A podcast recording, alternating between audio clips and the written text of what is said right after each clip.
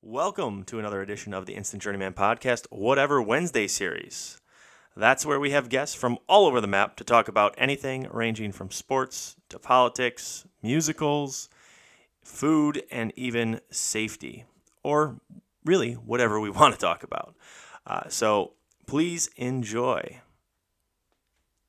This episode is sponsored by Eat Right Foods, the official partner of the Buffalo Bills and Buffalo Sabres. So if you're looking to eat like a professional athlete, or you just want to improve your life by eating cleaner and freeing up time for those things that really matter in life, Eat Right Foods provides a huge assortment of high quality foods with easy online ordering and kitchen to door delivery.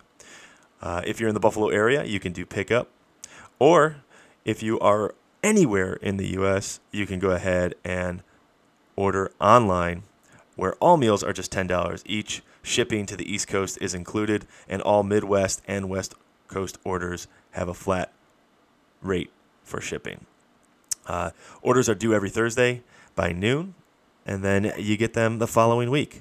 Uh, all orders will be shipped out uh, the following Monday, and boom, meals to your door. So check out eatrightfoods.com. And today's guest is the one and only Craig Harzewski. Yes, that award winning pastry chef from episode four of our Monday Motivation series. If you haven't listened to it, go back and listen to it. It's a great one. I wanted to have him on for whatever Wednesday because I normally get to see this guy about three or four times a year in Chicago when I'm there visiting. Uh, we normally sit down at our favorite cider bar and uh, you know just shoot the shit. Well, that's not happening anytime soon. So I went ahead and we did a hour long podcast. We talked about uh, you know his favorite uh, cookies and, and and pastries to bake during the holidays. Uh, we also went ahead and talked about you know what they're doing to drive more business uh, during the COVID capacity restrictions uh, when it comes to the restaurant industry. Uh, I, I, actually love some of their ideas that they're doing. It's pretty cool. Um, we then talked about his battle with COVID as well, and uh, then lightened it up a little bit and talked about how you can make some cider at home. Uh, and, and get it ready for the holiday season. So I, I wanted to release this a little early. I was going to do it right before uh, Thanksgiving or after Thanksgiving, but I, I want to release it because I think there's a lot of good things you can take from here and uh, and use during the holidays. So uh, enjoy. All right, welcome back, Craig. I'm so glad to have you back. I appreciate you taking the time again. Anytime, my friend. And and I don't know, I don't know if uh, if if if it's you, but I I have I think it's like seven or eight listeners from France, and the only anybody that had any connection with France, you said that you went over there and you, you know, with the whole uh, eat pastry uh, yeah. motto. Yeah. You, you, know, you said you went over there and you were there for a while. I was like, I wonder if it's people that know Craig. I mean, do you yeah. know people over in France? I, you know what? Most of the French people I do know are in the U.S. now, but you know they were born there and whatnot. So Okay, so maybe maybe it's relatives of them or people that just follow you on you know yeah, Instagram, or maybe you're just intercontinental now. I I mean I don't want to toot my own horn, but I uh, I'm I'm all over the map. Netherlands, yeah. Germany, Israel. Awesome. They they they love me. so I, I, I wanted to have you on for the whatever Wednesday because I feel like you would be the perfect person to talk about going into the holidays. You know, uh, some some of your go-to staples for either you know Christmas cookies or holiday pastries or or whatever. Um, and and I, I, think it would just be fun to you know talk about that. And I also uh, you and I are, are big cider fans, um, and I want to talk about uh, you know making your own cider. I actually believe it or not, uh, when we were sitting at the Northman one night, uh, probably 12 ciders in. yeah, yeah, probably. you, you and I, uh, you were telling me we went on my Amazon, and you were telling me what I have to order in order to, you know, kind of ferment and do my own cider. And I still have all of that stuff in my my cart, and I think I'm going to finally pull the trigger. So I'm glad that we're doing this podcast, so I okay. can reference reference some of the things and uh, and and actually try to, you know, do my own cider. Yep. So, um, you know, first of all, let's just catch up on what you've been doing. Uh, I know uh, we talked at the end of September, and I said, "Hey, I have sober October, and I know you love, you know, fitness. You love, you know, challenging yourself." I said, well, "I have sober October challenge coming up. Are you interested?" And he said, ah, "I'm not feeling well. I'm actually going to go get uh, a COVID test." And uh, what what what was the result of that COVID test? Well, I tested positive, and uh, I had my own sober October challenge of quarantine and, uh, and, and getting through the disease. Now, I don't know if I uh, I was coming into the disease as just a healthy individual or I got a mild case. It, it, a lot of the things are very bizarre because nobody tested positive around me. Nobody at work. Uh, my wife, she tested negative twice. Um, nobody wow. I know of. Yeah, and it was very weird and very isolated um, that I got it. So, um, anyway, so yeah, so I, I dealt with that. I had uh, probably a solid two days of a, a 101 fever, some basic achiness and a headache. And then after those two days, my fever went away. I, I don't really take aspirin or, or anything like that. I, I think I took a total of four ibuprofen over that whole time. And uh, then my fever went away. I had some minor aches, and then it just gradually eased into uh, uh, cold symptoms and just moved wow. on from there. And yeah. no, my my other buddy who who uh, had COVID, he he actually he did he didn't really have any of those symptoms. He lost his sense of taste and smell, and he gained it back after like a month or 2 uh-huh. um, but and, and, like fully back, you know, he, he gradually got better, uh, you know, after a week or two. But he, yeah. So you didn't have any of those symptoms, right? No, I. You know what? You know how you always just taste everything kind of mucusy when you have a cold. That was yeah. the extent of. You know, I, I wasn't as keen on my on my sense of smell and and taste, but I chalked that up to just having you know the the cold symptoms where you know my sinuses were a little bit clogged and you know it's uh, it wasn't where I was blanked out on on those senses. Right, right. Okay. Okay. But, so that's, you know, that's good. The funny thing is, is if it wasn't COVID and it wasn't a, a pandemic, if I was hit with this, I still would have probably gone to work in that horrible shape, or at least taken two days off and then right. been back to work like you know, all right, I'm just a little under the weather, and that would have been a normal work week. But because it's a, a pandemic, this was the first time in over 12 years that I've missed a day of work due to illness. Really? Yeah. Holy crap! Yeah. Christy, what, do you, what, do you, attribute? What do you attribute that to? Do you attribute it to your, your good health? Do you attribute it to you just being stubborn and being like, "I'm going to work through this," or well, you know, what what is what is it usually? Pretty much I, I would say it's both because i mean if i do get a cold it's like two three days of uh, discomfort. I don't think i've ever had the flu. So i've never had a flu shot because I, I never get the flu. But uh, i don't know. I just i would rather i would not want to call in sick and waste a day off not feeling well at home. I would rather feel like crap at work and take a sick day and do something fun with it. you know what I mean? I, I, I couldn't agree more. I think it's a great way of looking at it. Oh, that's funny. Um, so so needless to say, you're you're you're back and and better than ever. You kicked it, yeah. you kicked its ass as yeah. As, I'm back running and biking, and yeah, it's like uh, you know, I I you know coming back from it, I was uh, uh, I noticed physically I wasn't at where I was before, just because of you know, two weeks locked in my room. I, I didn't, or yeah, two weeks locked in my room. I didn't leave my room, uh, my bedroom. I didn't see my wife. She would leave food outside the door and then walk away to another room, and I would open the door. It was like an inmate. slide my tray in and eat, and then slide my tray back out. That was the extent of it, you know. And if so, I did wanted, you did you do a lot of reading or, or, or movie watching at least? Uh, you know what? I, I watched uh, a fair amount of Netflix, but I can only take so much of that because it makes me out of my mind. I got halfway right. through uh, the Gulag Archipelago book, and uh, I figured why not read about forced incarceration in Soviet Russia. That seemed fitting. and uh, and then I had a little chunk of rope that I just I relearned all of my old Boy Scout knots. So taunt line, bow line, uh, all of those. I would just pace around my room and I would just practice tying knots. It was something I could do physically that you know was engaging my mind, and it, you know it's repetitive. That's that's awesome. And, well, and and you listen to every Instant Journeyman podcast. Yeah, I do. I, oh, I did oh, learn "Personal Jesus" on uh, by Depeche Mode on my acoustic guitar. That one I, I got down too. That was kind of fun. Nice. So, so you you had a productive quarantine. I actually did. You know what? Um, you know how often do you get two weeks of you know just you time? You know, right so, of, of literally you time where you, yeah. you can't you can't do anything yeah so you know I, i'm lucky I, I had a good stock of books that i was backlogged on reading and you know i just i yeah the netflix thing i, I get bored of that after that was when i was trying to fall asleep you know because right, it takes right. me about 10 minutes of a netflix show at night dark in bed and i'm like done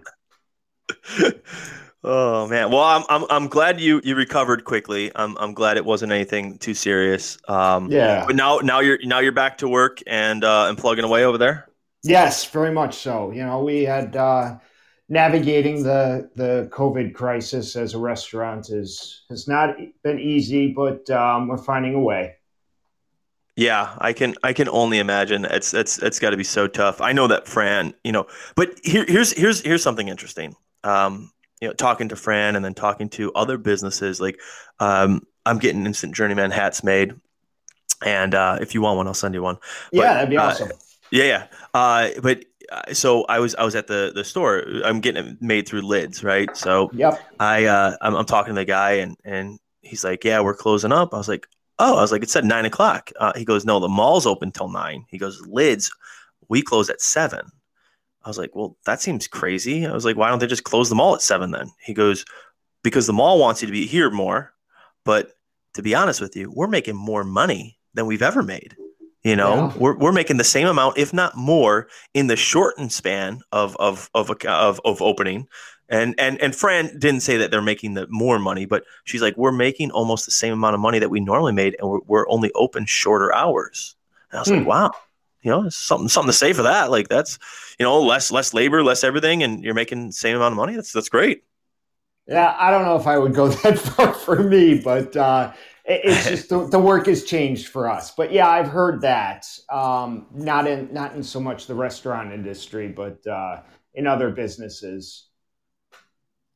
Yeah, I I'm uh I, I mean I'm I'm I'm amazed at the you know amount of businesses that are are going out of business and the amount of businesses that are you know fighting through it it's, yeah. it's, it's pretty it's pretty cool to see you know how different businesses are reacting. Some people just throw in the towel right away. Other people are fighting through it and then other people are flourishing. And uh, yeah. I, I think too people you know as far as throwing in the towel i think they just don't have the resources. And and you know uh, luckily where I'm at, we we've had some good resources and we're able to really manage our situation to the best that we can to keep plugging along. So as long as we're able to do that, I, I think we'll we'll manage through this. Yeah, I mean it's it's a it's a unique time for everybody. I'm I, you know I'm, lucky to be in in an industry that isn't you know fully affected, but uh, I'm I'm I'm super uh, excited to possibly be in Chicago early next year so we can get together and and, awesome. yeah. and hang out you know for for old time's sake because it, it, it is it is brutal not traveling uh, for me i'm you know this is the longest i've been in one spot for i can imagine oh it's it's crazy yeah. so um any any anything uh new and exciting other than you know the the, the coronavirus exciting happening for you guys over there well, we're laying the plans for the holidays, and um, the the way that they just put new restrictions with shortened hours and uh, limits on times of alcohol sales for restaurants in the city of Chicago. So we're you know we're, we've extended our uh, our our carry out to go lines. Um, so we've been doing a fair amount of that. I have a uh, small batch ice cream line that's been kind of fun to nurture along, where I, I hand draw the little labels for the for the pints, and um, we're starting a new program with this. This is going to be a lot of fun where it's couture ice cream. So you come up with a flavor and it could be whatever you're thinking and you commit to a six pint run and I'll make it up and design the recipe and give you the recipe.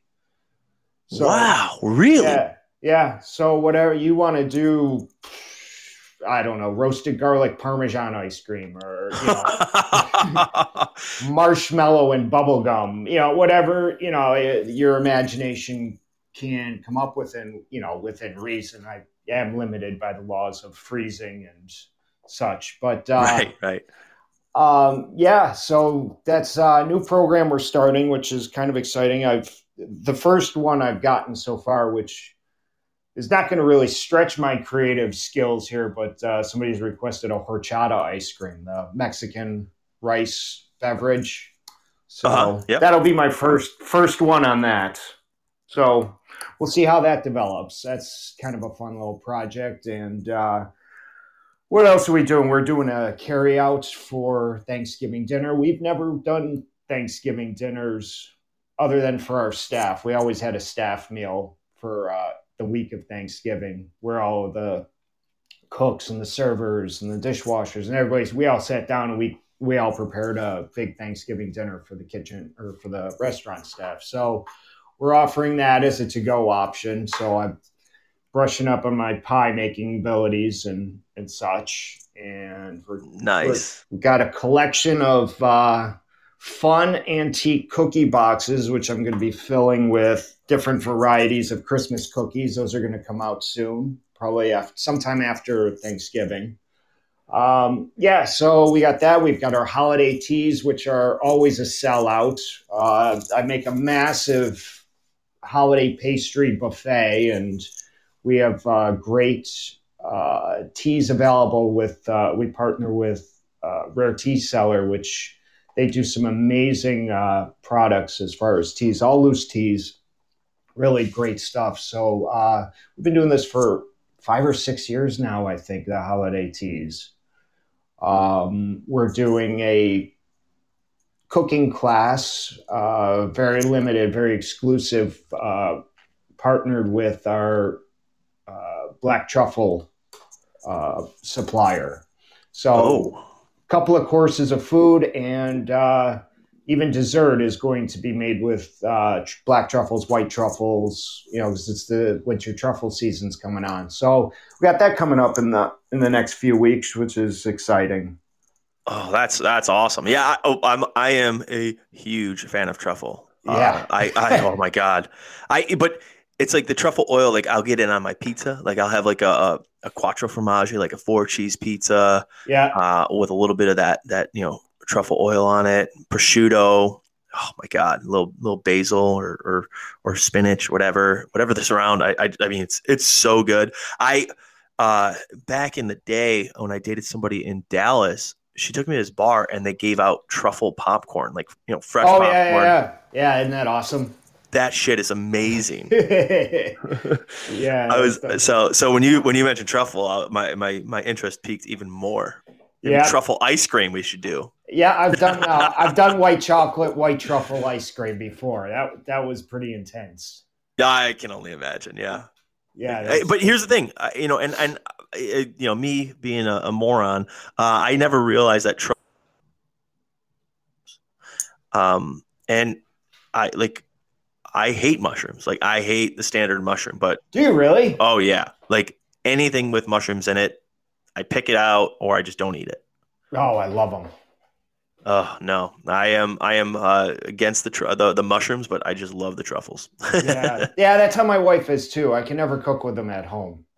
Whenever yeah, I go out, I always get it on everything because I can't ever get them at home. Basically, it makes me a non mushroom eater at home. Yeah, so so for me, I I I don't I don't limit Fran or or like if I'm with my parents or if I'm with anybody that loves it and they want to cook it at home. I don't I don't limit that. I just I'm just saying like don't be offended if I don't eat it. yeah, yeah. You know, or, or if you order it, you're eating it all. yep. Yeah. Sometimes if I just want the pizza for myself, I get mushrooms on it. Smart, smart man. Yeah. So, so you you uh, you're you're you know let's talk a little bit about these these these cookies and the you know you know the holiday or Christmas cookies that you're you're talking about because uh, I'm interested to hear what your your personal favorite either to make or to eat uh, or both. What is your favorite Christmas cookie? Um, you know, out there, uh, whether you make it or you buy it. What, what do you? What, where do you go? What's your go-to? Gingerbread. Hands gingerbread. down. Well, there's actually there's two. Gingerbread because I love all I, I love the spice. Um, but gingerbread, when I make a batch of the dough, I just like all of the trim, I just bake off on a sheet pan, and that's just for me to snack on. Um, after nice. you like cut off all of, you know, I'll, I just leave it on the paper. I just cook it, and that's I have that with coffee every day because gingerbread will last weeks if you, you, just leave it on the counter. and Nothing's going to happen to it. Oh, but really? Ah, yeah. It, does, fine. stale. No, no, no. You're oh, fine. Oh, nice. Yeah, nice. it's it's it, it, nothing will happen to it. The other one that I always get every year, and I always go to the the German markets and I hope I can get them this year. Is they they're um, these Lebkuchen, and it's like this cakey kind of gingerbready flavor profile, but it's a little more cakey and it's glazed over with this like fondant sugar glaze.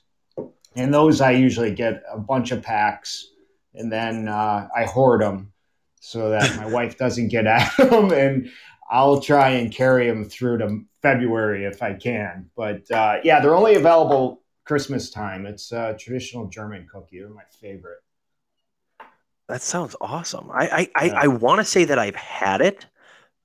Um, is it is it L E B K U C H E N? Yes, it means uh, cookie of life in German. I definitely have had this. I definitely have had it. I um I think I I think I had it in eighth grade with um Frau. Oh my god, that's terrible. I forget her name. but anyways, it was it was the the German teacher in middle school. Uh, uh-huh. Uh, we we had like a German you know festival and stuff like that. So I think I think I've had this. Yeah. Yes, very good, very good. Because uh, I'm yeah. looking at pictures right now on, online. Yeah, they're they're among my favorite cookies. So I typically don't eat much cookies all the rest of the year, but those are the ones. When I was a when I was a kid, I used to get the jink the Salerno Jingles cookies. You know, they're like a butter put like an anise cookie. And they have those, yes, the the, the red and red and green sprinkles yes, on it. No, yes. those are the so, greatest. I was gonna yes. say that, but I was like, I'm gonna insult Craig because he's talking about like real true. no, and then no, I those are, I'm like. those are the other ones, but I don't know. I, have had a difficulty finding them here in Chicago uh, at the grocery store, so I haven't had them in forever. Um, but yeah, those were when I lived other places and they were around. I would always get a box or two of those, and Oh, Again, those I would you, hoard too until January, you dunk, February. You dunk those, dunk those in milk. Yeah, a little sog. Oh my god, I yep. I'm one of those. I now, and it's probably again, it's like one of those things where like you go to like a fancy restaurant and then you're like, can I get some ketchup? You know, like it's probably yeah. like that for like pastry chefs where you say like, oh, I love dunking that shit in milk, and they're like, you, you ruined it. oh no, actually not at all. Um, I've had people ask for a glass of milk with dessert, or you know, because I I will take the Pepsi challenge when it comes to like my brownies. Okay. Uh, and I make the best fudgy brownies. They're not the cakey brownies; they're a fudgy brownie, and I I would say I make the best ones, hands down. Um, and I've had people who've had them in the restaurant, and they uh, I will send out a cold glass of milk along with them because they are so chocolatey and they're awesome. Oh man, I'm gonna I'm gonna have to. Uh, when when do you do you like? Is it like special like are they specials? What, like when do you make this stuff? Because I need to I need to plan a trip. Oh, well, if I know you're coming, I'll throw together some brownies. All right, all right, excellent. Yeah, no, I here's here's the thing. Like I I'm I'm a I'm a huge Oreo fan. Not not during Christmas time, but uh, Christmas time for me is the jingles or it's my aunt Debbie. She makes these uh, cookie cutouts that have the what what is it called? Anise or what would you call it? Yeah, yeah, the anise. Yeah. Uh, yeah. Yeah. Yeah, and and she puts she just puts like this like light like vanilla frosting or anise frosting on it, and then she just sprinkles a little bit of stuff on it, and they are like I'll sit there and I'll eat like eight of them, and I'll get sick to my stomach, but like I have no control when it comes to that stuff. It's- yeah, that for Christmas time, and then when it comes like Easter time, she makes these uh, chocolate peanut butter eggs, uh-huh. and it's like it's like creamy peanut butter. It's not like the the the peanut butter that you get in like a Reese's cup. Yep. It's like a creamy peanut. Oh my god! Uh, one year, my cousin and I we we sat there and we ate all of them, and there was probably like a hundred or so, and we ate all of them, and we're Oh, sick to our stomachs. Oh, it was but they're, they're these they're these like little eggs. They're probably like you know like two inches, not even two inches, like an inch big, and you just pop them in. Oh, so good. I Yeah. love it. But yeah, so anyways, back back to back to the Christmas stuff. Uh, so so those those are your go tos: gingerbread, um, your the the Lebkuchen. Leb- Lebkuchen, and then uh, jingles. Yep. yeah, and you know what? It's funny because it's all that same kind of spice. Uh, I don't know. Cause, You know what? Because you really only eat that flavor one time a year, and maybe that's why I always just go to it because you don't really eat gingerbread in I don't know July. Right, right, right. Know? Yeah, I, I I feel like you you eat gingerbread during the holidays. Yeah, you're right. Yeah, so Right. maybe that's why it's just a special time, you know. Oh, Yeah, and and now with with the uh with the the, the pies because you, you talked about how you're you're doing um, Thanksgiving takeout. Uh, Yeah. What what what what pies? I mean, I you, you're probably going to go with the standard like pumpkin pie, right? Uh, no, actually, um, I'm Frenchifying it all because we are a French restaurant. So there is a there True. is an element of French feel to it, although the French don't really have Thanksgiving. Right. You know, I'm going more with like uh, like an apple galette, which is more of a um like a free form kind of apple uh, tart pie. You know, it's a little more substantial than a tart, um, but it's it's a little more free form. Um, I, and it's something I, I like to do these because I, I think it illustrates well uh, craftsmanship because it's basically everything's built on a sheet pan, um, and it challenges me to kind of make something that's going to be satisfying using uh, a minimal amount of equipment. It's I don't know. It's kind of fun for me. That's that's So- awesome. And that, I mean, that just shows that you like to you like to challenge yourself. You don't like to go ahead and just you know go with the easy way out. That's cool. Yeah, a bunch of aluminum pie molds, and, and Right, there's nothing right. wrong with that. But you know, um, this is just you know something that sets me apart uh, from what other people are doing. Is the way that I'm structuring the dessert. So you know, we we have a bunch. I'm doing an apple, and I'm doing a chocolate, a whole bunch of bread. Uh, candies ice cream uh, we got a package and it's uh, um, it's it's you got a whole lot of options to personalize it. That's awesome. And, and now, isn't isn't that so difficult to go ahead and let them customize it? Because it's, I mean, let's say you get hundred orders, that's going to be a hard thing to do, right? No, well, you know what? Here's an interesting thing: is that um, because of COVID, all of the f- turkey farmers are producing smaller turkeys. So Really? Yeah, so nobody's having the extensive 20, 30 family members all over. It- what we're finding is um, people are having more of the two to 10 range, the, s- the smaller. So, yes, you get a lot more orders, but everything is is not you're not feeding 50 people at uh, each order. You're you're feeding a smaller, you know, it's like having a table in the restaurant almost. So Oh, well, yeah, that makes sense. That makes sense. I mean, especially in California, did you see what the governor said? You No, can only have, you can only have like, uh, I think like three family, like families in, in, a, in a household. You're not allowed to, you know, like, so like if you have like four kids, like you're only allowed to, you're only allowed to bring like three of them to your house. They want to minimize Oh, the God. exposure. Oh yeah. Yeah. it- Who's it- it- enforcing this? It's that's Oh silly. yeah, it, it, it's Governor Newsom's rules for Thanksgiving. No more than three households, including your own. And so it says if you're if you have three married kids, only two of them are allowed to come. And then oh, they're Jesus. like, if, if you think we're joking, take a look at the California Department of Health website. oh. Yeah. Uh, it's it's silly. You know, I, I, you know, I don't live in California, and thankfully, um, I don't have to abide by California's laws. Um, yeah, I could, uh, you know, it's. I don't know what to say. yeah, no, I, I mean, I just, I just thought that was funny when you said like, yeah, yeah they're, they're bringing, you know, or they're breeding less, you know, big turkeys or, or smaller turkeys, and yeah, that, that makes sense now because you know there are going to be strict rules everywhere you go. Yeah. So. Well, you know, if they're not going to be able to sell the big turkeys, yeah, know, people are more likely to sell. You know, if you're only you're not going to get the 25 pounder, you're going to get the 15 pounder. Right. Right.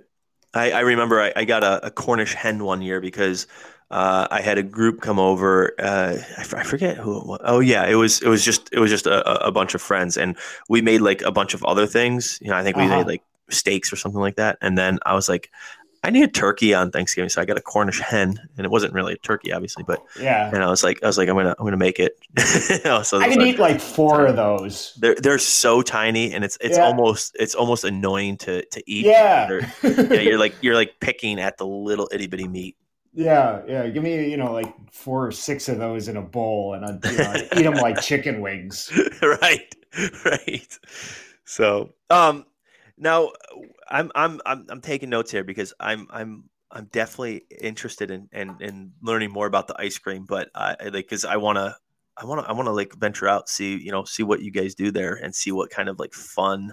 I want I want to talk to you more about like what fun recipes you're going to be creating for that when when when the orders start coming in. So uh, I, I, definitely want to keep in touch about that. But okay, uh, what's let, let's let's switch switch gears here for a little bit and and talk about uh, cider making. Um, okay. And and and if I'm not mistaken, you made it. It was like maybe like two winters ago or something like that. I made it a few years. Um, I, I haven't gotten because I haven't been able to get to my uh, farmer guy who I normally get my cider from. Uh, so I haven't started it yet. Okay. Uh, and I'm by no means an expert. I've had plenty of mishaps along the way of making it where it was it was not good. Um, but with that said, you know I've gotten better every year. Right. And, I was just gonna say, yeah, you you you tend to you know get a little bit better. Yeah, and um, you know, so the first year I had it, it or I'd made it, it was overly carbonated, way too sweet, and probably had the alcohol of I don't know, a malt beverage because it rocked my world. I'm surprised I didn't go blind drinking this stuff. it was more like moonshine, huh? Yeah. Oh, it was it was something. Um, but I've I've managed to refine it. Uh, but as far as cider making go, it, it's as easy. It it's so easy that um, just to get like a base recipe, you only need cider yeast and cider, and the cider can have it needs to be pasteurized, but no preservatives in it because if there's preservatives in it, the yeast won't be able to ferment that cider. Okay, so so it. so it, was. I, I, I think here I, I just pulled up my my uh, Amazon list. I have I have uh, it's SafCider cider yeast five. Uh-huh. I guess it's grams or five G or whatever. Yeah, that's five uh, grams. I have twin bubble airlock for wine making and beer making pack of three. Yep. And then I, I have drilled rubber stopper uh, set of three. And and then you said you just need to get a big jug. Yep. And and then you pour the cider in, and then you pour the yeast in, and you let it just ferment. Yep. And uh, yeah, for depending on the temperature. So last year I had a last year, no, the year before was probably the best batch that I had made. Um, and I think I added a. I, I'd have to check my my cider book that I have my recipe in. Um, I added a little bit of honey to it. Uh, my father used to make it when I was a kid, and he put all kinds of orange and clove and cinnamon and stuff. Where I don't uh, for cider that I'm going to drink outside of the holidays. Uh, I don't want all those spices in there, so I typically go with more of a English style, dry, lightly carbonated uh, style. So I added a little bit of honey and uh, put everything into the carboy, pitch the yeast, cap it with that vapor lock, and what you do is you create a, a, a somewhat closed system where the air cannot get back in, but the carbon dioxide from the alcohol producing process can escape. Get out. Okay. So uh, otherwise, you'd end up with something under pressure. Right. Uh, but uh, yeah, that'd be funny. but the yeast, uh, once it starts fermenting, uh, and it's noticeable, it it turns into an like an explosion of just bubbling away. That it's just creating so much carbon dioxide. It takes once it starts. It takes roughly, I don't know, about a week to two weeks, depending on the temperature of your room. And what, what's what's the best temperature to, to, to have that in? Is it like I, raw? I, I, think it's like 68 to 70. Uh, I think is optimum for 68 to 72, somewhere around there. I, I, like I said, this is off top of my head. I, have got it all written down somewhere, and um, I, have done it in my basement. Uh, oh, okay. So it's a little bit colder in the basement. Yeah, it, well, it's it makes it a slower a slower fermentation. Okay. Um, if it's if it's warmer than that, well, I mean, my basement, especially my last one, was uh, relatively warm for a basement because there were two furnaces down there and such. So, uh, and two hot water tanks. So there was within the basement, it, it was probably warmer than most, but it was consistent. Got it. You know, it, it didn't have the uh, ebbs and flows of a drafty room. Uh, so anyway, so yeah, pitch the yeast once it gets going. It's like a week to two weeks, and then with that variety of yeast, it typically settles right out. So it's at the bottom, and then you just siphon off the top and fill your bottles. So I usually go with bigger format bottles because it's less washing and sanitizing and all of that jive. And then um, I have primed them, so I put add a little bit of sugar just to reignite the uh, whatever residual yeast uh, just before bottling, and then cap it, and then wait a, two weeks to a month, depending, and uh, that carbonates it. But the thing is, is, is each it's like bread making. Each location is going to be a little bit specific because of you know your water, uh, the temperature, how you've cared for it. Uh, you know, you, you move from place to place. It's it's going to be a little bit different. So there, it's always in ranges when you're doing this. Right. Okay. So. Yeah. No. I, that's that's that's the fun thing. Is like I. I love I love to, to hear this. I love I'm, I'm gonna try it this year. I, I I set my goal. I'm gonna I'm gonna develop my own cider. And actually, I uh, you know became friends with some people that actually are cider makers in uh, Rochester. They they own a Blue Toad, and uh-huh. they they do all different types of ciders. It's delicious. Uh, yeah. I think I sent you maybe a picture of it, and and uh, I uh, but I want to make my own. I want to I want to test it out, and I I, I want to get their opinion on it because like the the one guy is like the cider maker, and you know I, I wasn't gonna go to him and be like, hey, how do you make your cider? I want to make my own. You know? Yeah. yeah. yeah. No, even like I mean, uh, Mayer Brothers over in Lancaster, they have uh, you. That'd be a good place to buy cider from. Uh, okay. Because you can, I think there you can select specific apples or apple blends. Um, I know I've used Honeycrisp apples, and uh, I've also used a mix of uh, uh, what was it, Mutsu and and Gala apples because it's a sweet and a, uh, a, a sour tart.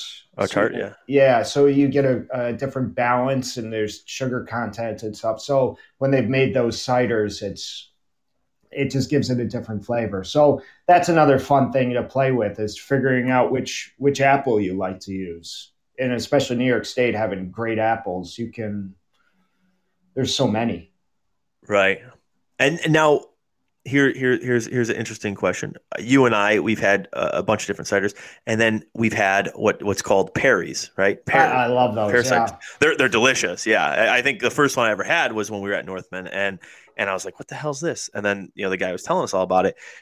Is that the same? Like, but you would have to make your own pear drink, right, or or whatever you want to call it. Yeah, you'd want yeah pear cider. You'd want pear cider. Um, yeah, and then uh, I I don't know where you would be able to get pear cider. I'm sure that they exist somewhere. Somebody's got to be making pear cider, right? Um, it, but uh, where I don't know.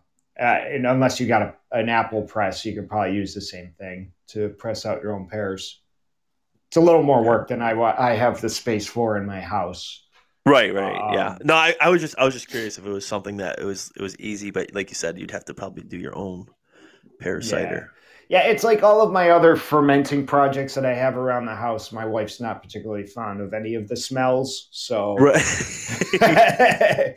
you know that's part of the reason why I got kicked down to the basement too. I, you know, uh, she just didn't care for that. But I, I had some cabbage and broccoli that I was fermenting in the pantry. Uh, she got really annoyed by my sauerkraut going. So, but what are you gonna do? Yeah, it happens. That's hey, yeah. that's that's the that's the price you pay when you marry a creative guy. Yeah, probiotics. Probiotics. Um, so so now when when when it's all said and done, you said it takes you know like probably a little bit over a month to do from start to finish. Yeah, yeah, I would say a month to six weeks, probably start to finish, including you know uh, bottling and and bottle conditioning. Okay, so I, I should get started soon if I want to have it like in January. Oh, you well, what is it? It's November. Yeah, you'll you'd be ready to drink it for Christmas if you started it next week. Okay, all right. I would imagine. That's, yeah, I mean, at least try a bottle and see where you're at, because sometimes it comes out and you're like, it, it really needs more time or you know some sort of alchemy happens in the bottle. And i'm not that well versed on the science of it but uh, where it mellows and it ages and it develops flavor and things settle out and and uh, again I, I don't know exactly because it's not really in my realm of expertise. Right but, just a uh, hobby yeah, so something happens magically in the bottle that you could come back to it two weeks after your initial taste and like, wow, this this really tastes great now. Or, you know, it's like wine, how it how it evolves in the bottle, and right. Uh, it's kind of there is something similar to that. Okay, all right, and and now, what what what is apple jack? apple jacking, I should say. Um, so it's kind of like going in the opposite of distilling. Um, so what I've read, because you you did this once, right? Uh, I kind of played around with it, but I, I, didn't get anything as good as probably a professional uh, facility would get.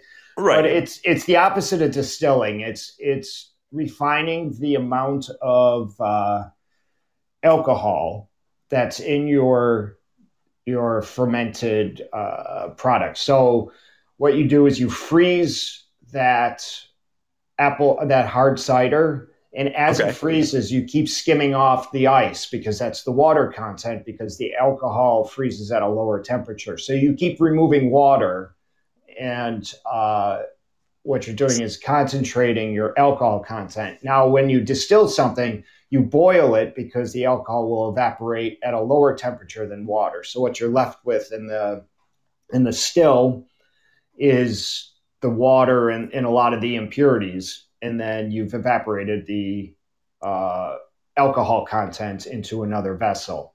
But this is the opposite because you're removing the water. Got because it. Because of the freezing property.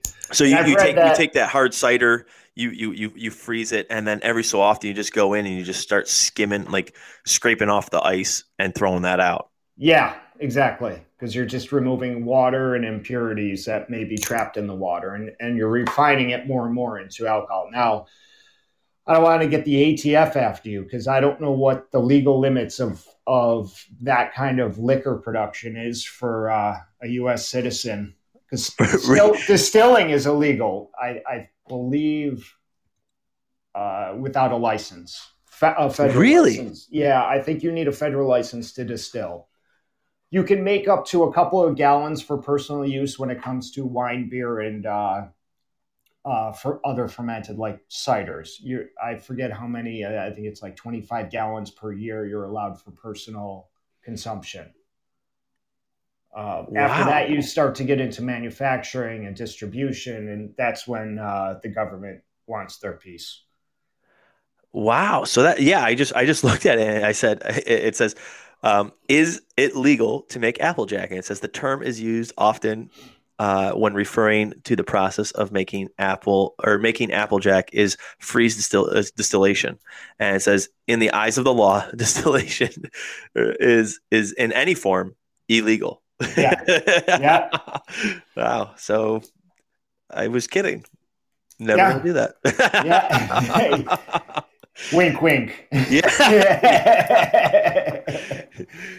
That's so crazy. I I I wouldn't even have thought of that. I would I would have just been like, I'm I'm literally doing it just for myself, just to see as like an experiment. And then yeah. you know, yeah. like you you like you said, like you could get somebody knocking on your door. yeah. Well, I mean, that's why you had all those like illegal distillers in Appalachia. Why the feds were always going after them because that's illegal.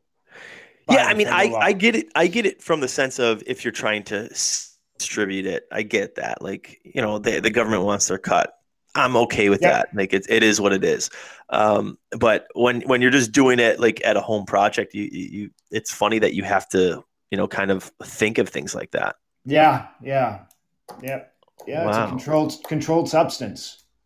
That's mean- crazy. I mean, if you were growing poppies to just kind of tweak around and figure out how to make heroin, I think they would probably get involved there too.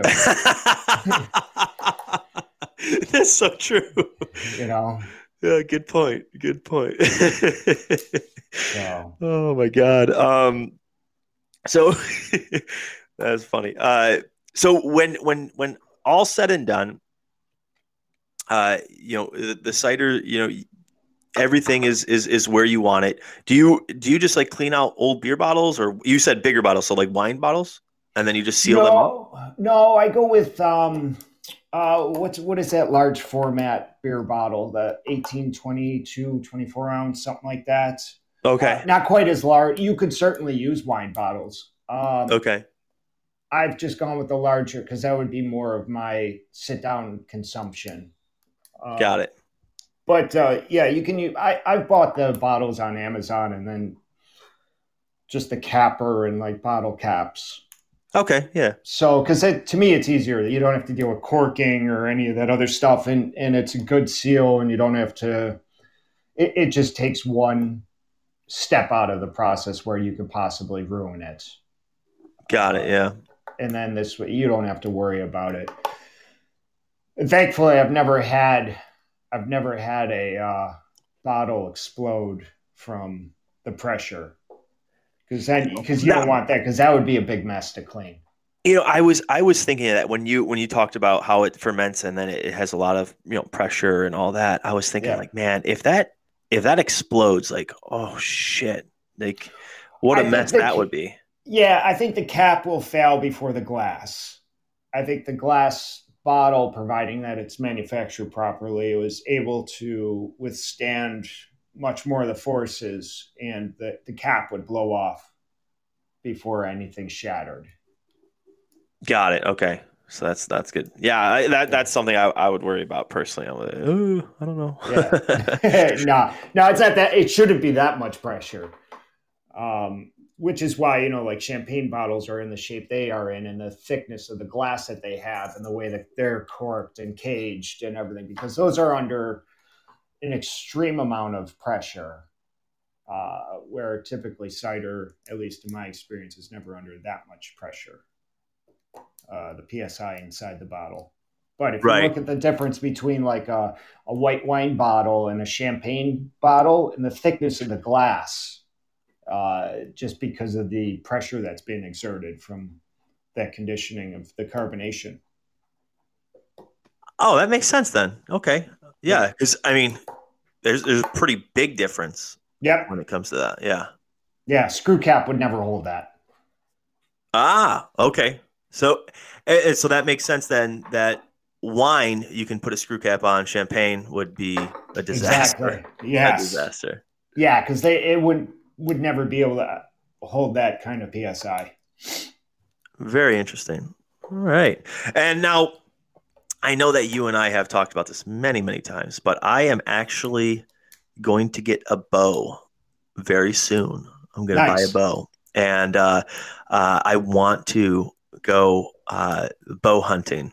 Not not this year, obviously, because I think it, like one, it's it's passing us, and two, uh, you know, I, I don't think I'm ready. I actually, I, one of my buddies up here, he he, he has a bow, and he uh, he was letting me shoot it, and I shot it, and it went right into his shed door. Because so he he has one of those like releases where all you do is you you you, you pull it back, your your uh your back arm is is uh is is is upside down. Your back hand, I should say, is upside down, and then there's this little button you push with your thumb. Yeah, and it releases uh, it. Thumb release. Yeah. Yeah, and and I was like, I've never done this, so uh, like, I've never done the thumb release thing. I've I've, I've shot a couple bows before, so I, I, pull it back. I have it, and he's like, "All you gotta do is push it, you know, squeeze it." And I and I'm thinking squeeze hard, so I'm pushing, pushing, pushing, and all of a sudden, boom, it yeah. goes flying, and I wasn't ready for it. It skinned the shit out of my forearm. Oh I, I was, yeah, yeah. I was such a a, a, a freaking rookie. It, uh, oh, I looked like a, such an asshole. I was like, oh, and my arm was like so scraped up and bleeding, and I was like, all right, note to yeah. self, yeah, learn how to shoot with that. I've been wanting to do that for a while now, and and it's just like th- this year, it just everything is like trying to do any of this stuff with COVID and everything shut down, and it's just been such a challenge. And and I think that going out you know, being outside and shooting a target, I think is a great activity during this time. It's just, you need lessons, man. And uh, in my opinion, for me, I, the more I read about archery, the more there is, uh, you know, so much skill and technique and, and breathing and, and it's almost meditative, uh, especially with practicing your shot that, uh, I don't want to go into it all half-assed. Uh, you know, I want to start with some proper technique uh, and and move on from there rather than just going out and blazing away in some field. Right, right, and and and and trying to you know kill something and and then all of a sudden just wounding it and feel like a complete asshole. Yeah, yeah, exactly. So I I, I want to invest. I want to make sure that I can invest the time to to learn it properly and uh, and not because I think it's it's easier to start out with a good habit than to try and create bad form or correct bad form and bad habits. Agreed. Agreed. Yeah. So I I'm I'm hoping to get a bow uh, by January. And what I'm going to do is I'm going to do just a lot of just practicing on targets for a yeah. while. Yeah. And then, you know, come next next season, you know, hopefully go out. Uh, and with that said, you might be interested. Uh, I, have I've already talked to a couple guys about getting a cabin. I don't know where yet. I haven't decided that, but it's gonna be like an instant journeyman cabin, and we're gonna like rent ATVs and, and do things like I, I think bringing a bow would be awesome and shooting shit. Hey, let's call um, up Ted Nugent and go to Michigan. See if he'll see, see, I'd be like, Ted, you want to be on my podcast? Can we, use, can we use the ranch? Exactly but I, I, I just think it'd be so much fun. Um, I agree. I, I, would I would love it for you to come out and, and, when when when we finalize it. You know, we haven't figured out when or where, uh, but uh, it's in the beginning stages. I already have two guys that I've been talking about, and they're like 100. percent I want in. Yeah, and, I do too. And it would, I think it'd be great, and we just like cook some like fucking like manly meals and like steaks and whatever game or something. I don't know. yeah. Yeah, I'm I'm totally awesome. down. Awesome, awesome. That it'll be a blast. It'll be a blast. But yeah, I uh, I, I definitely want to do that. So I'm I'm good.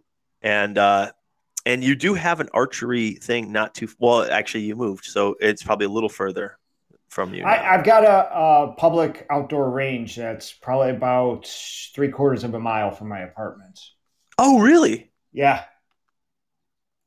Yeah, it's right okay. on the lake, right on the lakefront. Get out of here. Where? Belmont Harbor. Is that that's uh, that's north of that big beach there, right? Uh, it's uh, about four miles north of the loop. Oh, okay. I All don't right. know if that helps. Yeah, yeah, four miles north of the loop. I know. I know where the loop is. Yeah. All right. Yeah, I uh I'm I'm like I said, I'm excited to start traveling again. I'm excited to see uh, you know, all, all my friends in different cities and whatnot. But uh I'm really looking forward to Chicago because I, I think it would be uh it would be a blast to just to, you know, go to the Northman again, Yeah. you know, grab Yeah. some grab some ciders and, and and and talk some shit again. So Yeah. and maybe I- maybe even do a podcast in person one of these days. Hey, how about that? Yeah, right?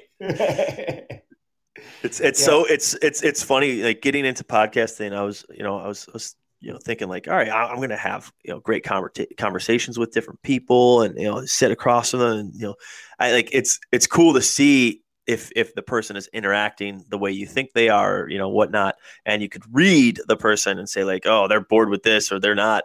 Uh, it's so hard to do it over you know just you know uh, Oh, yeah, yeah. I can only imagine. or whatever. I can So- only imagine. But it's no, I- weird too when you um and this is the thing I'm encountering as we are you know all moving inside and moving to the holidays is uh, you know we've been we've been able to serve in the restaurants uh, for a few weeks now uh, limited capacity and such and distancing. But when people I know and friends come in and it's it's a weird exchange because it's like all right well we don't hug we don't really shake hands. But uh, you know so it's that that interaction is I don't know what to do. Although it it fits well with a lot of my antisocial uh, behaviors, um, I, I it's made me kind of I don't know uh, unsure about you know how we how we interact in person anymore. It's just weird because I just feel very not uncomfortable, but it's just uh, yeah I'm I gauge myself off of the comfort level of somebody else. Right. Uh, you know, so I've had people come in and you know go right into a hug, and then other people it's a it's a nod and a wink and good to see you, and then that's that's the it's extent. but it. it's it's so difficult like like even when you go out you can't tell if somebody's smiling you can't tell if somebody is like you know mouthing the words fuck you right Yeah. like you can't you can't see anything so it's it's awkward like and and the people that you do think are like you know really you're really close with and you're like oh yeah yeah i'm gonna hug them right and then all of a sudden they're like oh no no no no just uh you know fist bump i'm like uh, all right yeah, yeah, exactly. It's it's a It's- negotiation on hello. Right, right. Which is so awkward. I mean, it, what a what a unique time right now. I Yeah. mean, I've never. I, I just turned thirty six. I've never experienced anything like this. So it's it's it's so crazy to me uh, to think that maybe maybe in the future this will be the norm. It's crazy. Yeah, yeah, or you know, it will develop. I don't know. We'll develop a new way of showing, uh, you know, your happiness to see somebody. You know, the the weird elbow rub, or I don't know. Right. I, I miss the, listen. the handshake. I I, I, I, in do- fact, I like the done it a few times, and then I've been like, "Oh wait, I'm not supposed to shake hands." I do too. Right. Yeah. Uh, it- it's it's weird not I, having that. I love I love the handshake. Um, I'm I'm a big fan of it. Uh, I I mean, dude, when I moved to Miami, it was you know every time you greet not not dudes, but every time you greet a woman, it's it's you know it's a hug and a kiss on the cheek. yeah, One one kiss. It's not it's not the French way of, of the double kiss, but yeah, it's one kiss on the cheek. And I'm like, holy shit, like that's that's not happening anytime soon, you know. And No. not that I not that I but I've grown accustomed to it. Like that is automatic with me. yeah. Like it's it's so weird. Uh but what I was gonna say is for me, I would I wouldn't mind adopting the whole bowing. You know, I think it's like is it Japanese culture where they like they, they bow in front of each other? hey, how you doing? How you doing? Yeah, yeah. I, mean, you kinda know, think, like, now now's the time to try it out. I'm open to all of you know whatever, just to kind of get a, an, you know, that unspoken language out of the way because it takes Yeah. away all that awkwardness. But even Right. now, like every morning, I take my dog. We go for a good 45 minute walk every morning, and I see people on the path where I walk. and you know there's this weird of all right i'm 20 feet away do they have a mask should i put my mask up because i'm by myself for the most part until i cross paths with somebody and you know and it's right. just reading them and i always say good morning to people as i pass them some people me ignore me some people continue to you know respond or so it, it it's weird because i try and reach out to others as i pass by them or, or go around them in the on the path. But you can never tell with people's expressions when they're all masked up and hood over their head and all you see are eyes, you know. So it's right. it's it is incredibly difficult to read. Yeah, we so we took we took a hike uh Fran, the boys and I and and and a couple others like her her sisters and whatnot and and their significant others. We took a hike uh, along a trail, like in a trail through the like woods or whatever, along like a like a lake or whatever, and you know, they were like, "Should we wear masks?" I was like, "Absolutely not. You're outside. Like, yeah, enjoy exactly. it. If we come across somebody, just uh, distance yourself. Like, don't you know? Don't put your mask on. Like, I, for me, I listen. If if if it makes you feel uncomfortable, then then stay away from me, and I'll stay away from you. I'm not going to run up to you and and be like, "Hey, how's it going?" you know, I'm I'm going to stay my distance, but don't you know, don't force me when I'm outside taking a walk in nature to put on a mask because I I see I see so many people on that trail where they are wearing a mask the whole entire time, like they don't take it off, wearing a mask, and like yeah. you said, hoodie up, and I'm like. Yeah, I mean, people alone in their cars wearing a mask. Like, who are you protecting yourself from? That that kills me the most when yeah. I see that. I'm just like, holy shit, man! Like, give me a break here.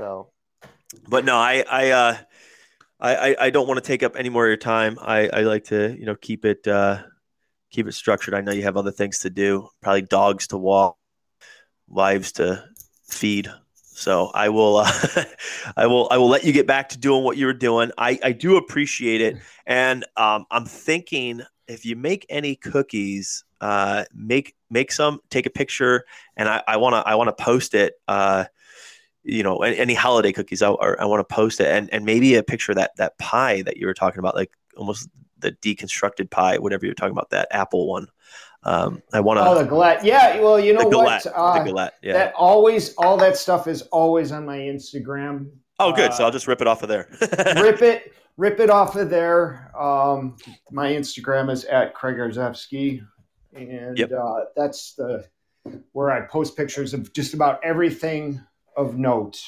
and awesome. not so much of note too. So perfect. Yeah, I I because I, I, think I think people would be very excited to see uh, some of your creations uh, for the holidays. On another note, is there any possibility that you would try to make your own jingle cookie since you can't find it? You know, I have done that. Okay, all right, all right. Yeah, I, I, I just want to go full circle because I was the whole time after our conversation about the jingle cookies, I was like, I haven't seen him in a while either, and I'm wondering if he would make his own. yeah, I, have done that. I've I've had him on my menu years ago, um, and just for fun. Uh, but yeah, yeah, there, there's something gratifying about opening the box. Agreed. I have made some good ones too. So. All right. Well, I, I appreciate you taking the time again, and uh, it's always fun. I'll keep you posted on the cabin idea, and uh, I will, you know, hopefully see you in the new year. But we will talk again uh, over the holidays for sure. Okay. All right. Uh, new sponsor, Giggy Bank Payment Tracker.